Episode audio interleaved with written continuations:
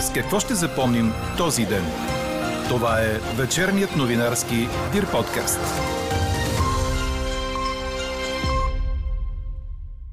Не е грешно, че се залага на принципа първо да се търсят допирните точки, а конфликтните да минат на втори план. Освен това, Кирил Петков е по-наясно какво правим с економиката, отколкото как да се измъкнем от вътрешното си противопоставяне по въпроси от българската история. Ексклюзивният коментар на журналиста Иво Инджев ще чуете само във вечерните подкаст новини. Двойно повече заразени ученици само за 9 дни. А на фона на драстичния скок на новите случаи, заетостта в болниците на национална база не се движи с такъв темп. В Великобритания отпадат маски и зелени сертификати. Говори Дирбеге. Добър вечер, аз съм Елза Тодорова. Чуйте подкаст новините от деня на 19 януари. През нощта ще бъде ясно с слаб вятър от югозапад. Минималните температури утре ще бъдат от минус 5 до 0 градуса. През деня ще бъде слънчево с слаб в Дунавската равнина до умерен западен вятър. Температурите след обяд ще достигнат от 6 до 11 градуса. При вечер от северозапад облачността ще започне да се увеличава. Такава е прогнозата на синоптика ни Иво Некитов за 20 януари. Премьерът Кирил Петков е по-наясно какво да правим с економиката, отколкото как да се измъкнем от вътрешното ни противопоставяне по въпроси от българската история. И не е грешка, че залага на принципа на дипломацията. Първо да се търсят допирните точки, а конфликтите да минат на втори план. Коментарът направи за подкаст новините журналистът и блогър Иво Инджев във връзка с заявката на Петков, че историята в разговорите с Северна Македония ще мине на второ място. За политик с профила на Кирил Петков, който идва от средите на частния бизнес, е нормално да следва правилото на Бил Клинтън с прословутата му реплика преди всичко економиката глупако. С нея той спечели изборите в Съединените щати в двубой с Джордж Буш през 1992 година. Това е банален а, пример, но мисля, че е подходящ в случая за паралел. Най-малкото, защото, както казах, е по наясно Кирил Петков с това какво да правим с економиката, отколкото как да се измъкнем от тресавището на собственото ни вътрешно противопоставяне по въпроси от нашата история. Също така мисля, че Кирил Петков е представителен за факта, че за економиката разделението на мненията у нас не е толкова дълбоко, нито между лявото и дясното, че дори е и между прозападните и проруските българи, което е по-широката рамка на разлома у нас, според мен. Цялото интервю с Иво Инджев очаквайте в края на подкаст новините. Тогава ще разберете и резултата от днешната ни анкета. Подкрепяте ли приоритет да е економиката, а не историята в разговорите с Скопие? Ето и политическите реакции на вчерашната визита. Замяната на историята с економика е недопустима, както и замяната на историческата истина с идеята само за човешки права, казват в позиция от ВМРО. Посочват и, че в Република Северна Македония няма македонци с българско самосъзнание, каквато формулировка употреби Кирил Петков, а българите са държавотворен народ за югозападната ни съседка. Според Даниел Митов от ГЕРБ, посещението на българския премьер било прибързано и първо трябвало да отиде в Брюксел или Вашингтон, за да изясни българската позиция и да потърси подкрепа. Христо Иванов от Демократична България определи пътуването до Скопие на българската делегация като жест на добра воля, който се надява да бъде разчетен правилно. Макар, цитирам, това рядко да се е случвало. Според лидера на Възраждане Костадин Костадинов е очевидно, че Македония няма да отстъпи. И когато ние покажем с добронамерени стъпки, че искаме да разрешим някакви проблеми, които не са създадени от нас, това ще се възприеме като проява на слабост. Темата за Северна Македония засегна и държавният глава Румен Радев, след като положи клетва за встъпване в втория му мандат като президент на България. Той припомни, че желая час по-скоро съседката ни да стане член на Европейския съюз, а България да помогне на Северна Македония да преодолее идеологемите от тоталитарното минало. Радев постави и условие. Ще потвърдя своята позиция като президент на всички българи, че равноправието на македонските българи, много от които са и български граждани, трябва да бъде гарантирано чрез вписването им в Конституцията на страната наравно с другите части от народи. Този акт, редом с приемането на надежни механизми за изкореняване езика на омразата и опазване на българското културно-историческо наследство – следва да бъде предварително условие за нашето съгласие за начало на преговорите за членство. Толкова по темата за Северна Македония. Иначе официалното встъпване в длъжност на Румен Радев и Иляна Йотова ще се състои на 22 януари с церемония пред паметника на незнания войн. Как Радев вижда България през следващите 5 години? Прочетете подробно в Дирбеге. Още 227 нови случая на омикрон бяха потвърдени у нас от Центъра по заразни и паразитни болести. Клиничните проби са взети до 10 януари. Най-много са случаите в София град – 130, докато в Хасково и Стара Загора има по един. От общо изследвани 522 COVID проби, 43,5 на 100 представляват доказаните случаи на омикрон и над 56 на 100 са тези на варианта Делта. Иначе новозаразените за последното денонощие са над 11 000. Нараснал е и процентът положителни проби, като той вече е 24 на 100 от тестваните. Въпреки покачващите се данни за нови случаи, броят на лекуващите се в болница се запазва почти един и същи в последните дни. В лечебни заведения са 5259 пациенти, в интензивни отделения са 554. Починали са 91 души. А как стоят нещата в училище, където се говори за удължаване на междусрочната вакансия, която идея днес определиха като правилна от синдикат образование към КТ подкрепа? От 10 януари до сега положителните проби на ученици са се увеличили двойно и са 1348.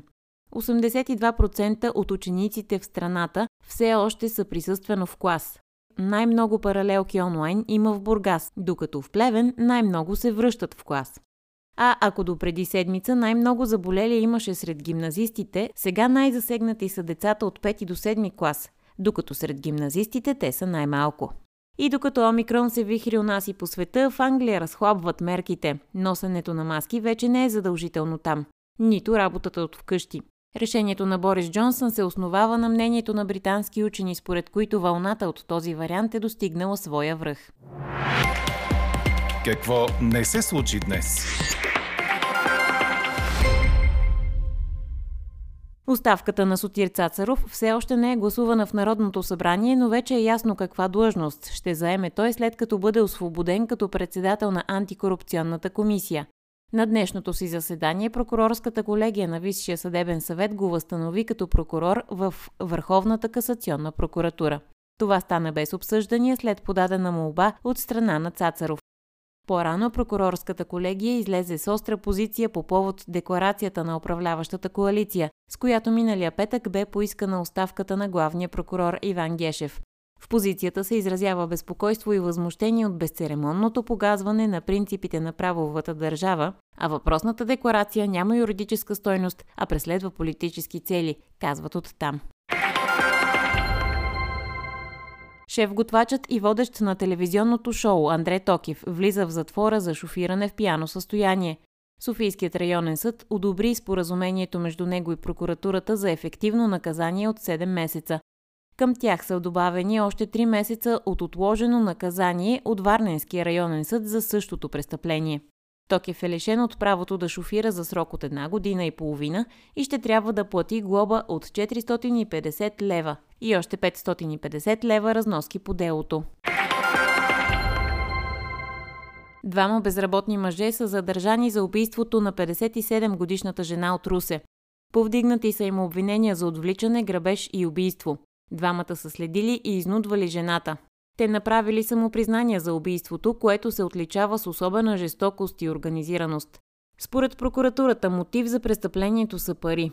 Жертвата е съпруга на общинския координатор на ГЕРБ в Русе, Бедрус Пехливанян. Тя е била отвлечена на 11 януари, когато носила 20 000 лева в себе си. Била принудена да им даде и други пари от дома си, още 45 000 лева. За да не разпознае похитителите си, те я удушили, разчленили и изхвърлили части от тялото й в река Русенски лом. Четете още в Дирбеге. Николай Желясков е новият селекционер на националния ни волейболен отбор за мъже. Това реши управителният съвет Народната федерация по време на днешното си двучасово заседание. Желясков подписа договор за една година, като заменя на поста Силвано Пранди, на когото бе помощник в последните години, информира Корнер. Той има доста богат опит в различните национални формации, като е водил юношите и младежите на България, а през 2015 предвождаше Б националния ни тим, който завоюва сребърен медал от Европейските игри в Баку. На клубно ниво Желясков бе наставник на бургаския нефтохимик, който изведе до шампионската титла на България. Основната цел пред новия селекционер е добро представяне на световното първенство в Русия, което предстои през септември. Чухте вечерния новинарски Дир подкаст. Подробно по темите в подкаста четете в Дирбеге. Какво ни впечатли преди малко? Обслужването и презентацията на храната са сред най-сериозните проблеми на българските ресторанти. Това установил световно известният шеф-готвач Жан Франко Киарини, който говори пред студенти във Варна. Заедно с партньора си, шеф Ана Киарини, той е готвил за президентски и кралски семейства, видни личности от политиката и светския живот, участвал е в откриването и управлението на бутикови хотели и ресторанти и в изработването на над стотици концепции за ресторанти. Сега двамата имат ресторант у нас, който има шансове да е първия получил звезда Мишлен, пише БТА. Според Джан Франко Киарини, музиката в заведение за хранене трябва да е тиха, за да могат хората да общуват спокойно, а децата нямат място там, според него. Специално в неговия ресторант не се допускат закъснения при направена резервация, както и излизане от помещението по всяко време. Световно известният шеф-готвач казва, че е респектиран от българската кухня, но че би искал да я представя по нов, иновативен начин. Според него, освен обслужването за българските ресторанти, е проблем и голямото его на готвачите. Той намира, че тук има добри кулинари, но високото им самочувствие им играе лоша шега и те не са достатъчно близо до клиентите си. Каква я мислехме, каква стана? Подкрепяте ли приоритет да е економиката, а не историята в разговорите с Скопие? Това ви питахме днес. А от 1700 отговора в анкетата ни, 82% са не. Посланието от срещите между премиерите на България и Северна Македония е, че искаме някакси да вървим напред, а положението, до което са стигнали отношенията ни с съседката, е наследено от предишното управление и на Кирил Петков му се налага да търси, ако не завой, то промяна. Коментарът направи за подкаст новините журналистът и блогър Иво Инджев. Според него не е грешка, че българският премьер залага на принципа първо да се търсят допирните точки, а конфликтните да минат на втори план. С Иво Инджев разговаря Елена Бейкова. Вие как оценявате заявката на премиера Кирил Петков, че ще бъде дадено предимство на економиката в отношенията ни с Северна Македония, а историята ще остане на заден план? Кирил Петков очевидно разбира повече от економика, отколкото от, от история, както почти си призна днес показва за това имало ли е фашистски режими и особено с твърдението, че такива режими са съществували в, цитирам, цяла Европа. От години се опитвам да обяснявам на елементарната истина, че фашизъм е имало само в Италия, а неговите мутации в други държави по света носят други названия. За политик с профила на Кирил Петков, който идва от средите на частния бизнес, е нормално да следва правилото на Бил Клинтън с прословутата му реплика преди всичко економиката глупако. С нея той спечели изборите в Съединените щати в двубой с Джордж Буш през 1992 година. Това е банален а, пример, но мисля, че е подходящ в случая за паралел. Най-малкото, защото, както казах, е по наясно Кирил Петков с това какво да правим с економиката, отколкото как да се измъкнем от тресавището на собственото ни вътрешно противопоставяне по въпроси от нашата история. Също така мисля, че Кирил Петков е представителен за факта, че за економиката разделението на мненията у нас не е толкова дълбоко, нито между лявото и дясното, че дори е и между прозападните и проруските българи, което е по-широката рамка на разлома у нас, според мен. Не е случайно, че от някогашната активна борба срещу капитализма и фашизма на другарите и другарките в България им остана само половината претенция на борци, е, които тихомълком се отказаха да се борят с капитализма. Но все още зоват на бой призраците на нещо, което наричат фашизъм. Даже си спомням веднъж как един фанатичен привърженик на съветското монументално наследство у нас заяви във връзка с идеята да бъде демонтиран и изпратен в музея монументът на окупационната червена армия в София, както е точното му название, че сме щели да се стреляме заради него. Тъй, че сме дълбоко вътрешно разделени по затлачени въпроси от собствената ни история, но искаме съседите ни да ни уважават по исторически причини. В този контекст не е извеждането на принципа на дипломацията там наистина така се прави, да се търсят първо допирните точки, а конфликтите да минат на втори план. Даже не искам да задавам риторичния въпрос как изглеждаме в очите на чужденците, казвам го с съответната ирония, как изглеждаме с нашето вето, защото знам как ще се изтълкува това. Че трябва да си пазим нашето, а да не гледаме как другите гледат на нас. Обаче другите гледат, например, как с малка Северна Македония се държим по един начин, а на антибългарската пропаганда в руски медии не смеем да отвърнем. А тя вече е превърнала думата българи в посмешище. И днес писах за това как от анонимни коментари в български сайтове руски медии вадят избирателно про-путински мнения и ги представят за представителни за българите. Срещу това тук няма съпротива, но срещу негативните настроения срещу България в Македония се надпреварваме да се възмущаваме. Време е да си изясниме сами за себе си критериите. А това, че историята остава на заден план, навежда ли на мисълта, че можем да направим някакви отстъпки по тази тема? Ами това се внушаваше преди посещението на Кирил Петков от а, различни коментатори и политици, а, които просто а, изгаряха от нетърпение да видят как той а, сега ще отмени ветото и как а, ще преведе България, но като не се случи, се, се чудат с какво друго да се заведат. Коментират външността му, физиономията му, усмивките му и така нататък. Той обаче не каза нищо такова.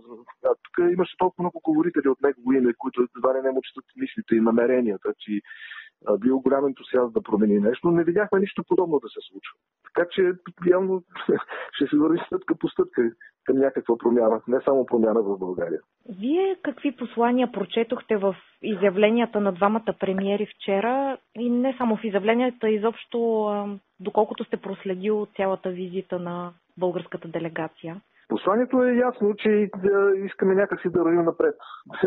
Ключовата дума, колкото да е смешна, е някакси, защото действително никой не притежава а, вълшебната формула.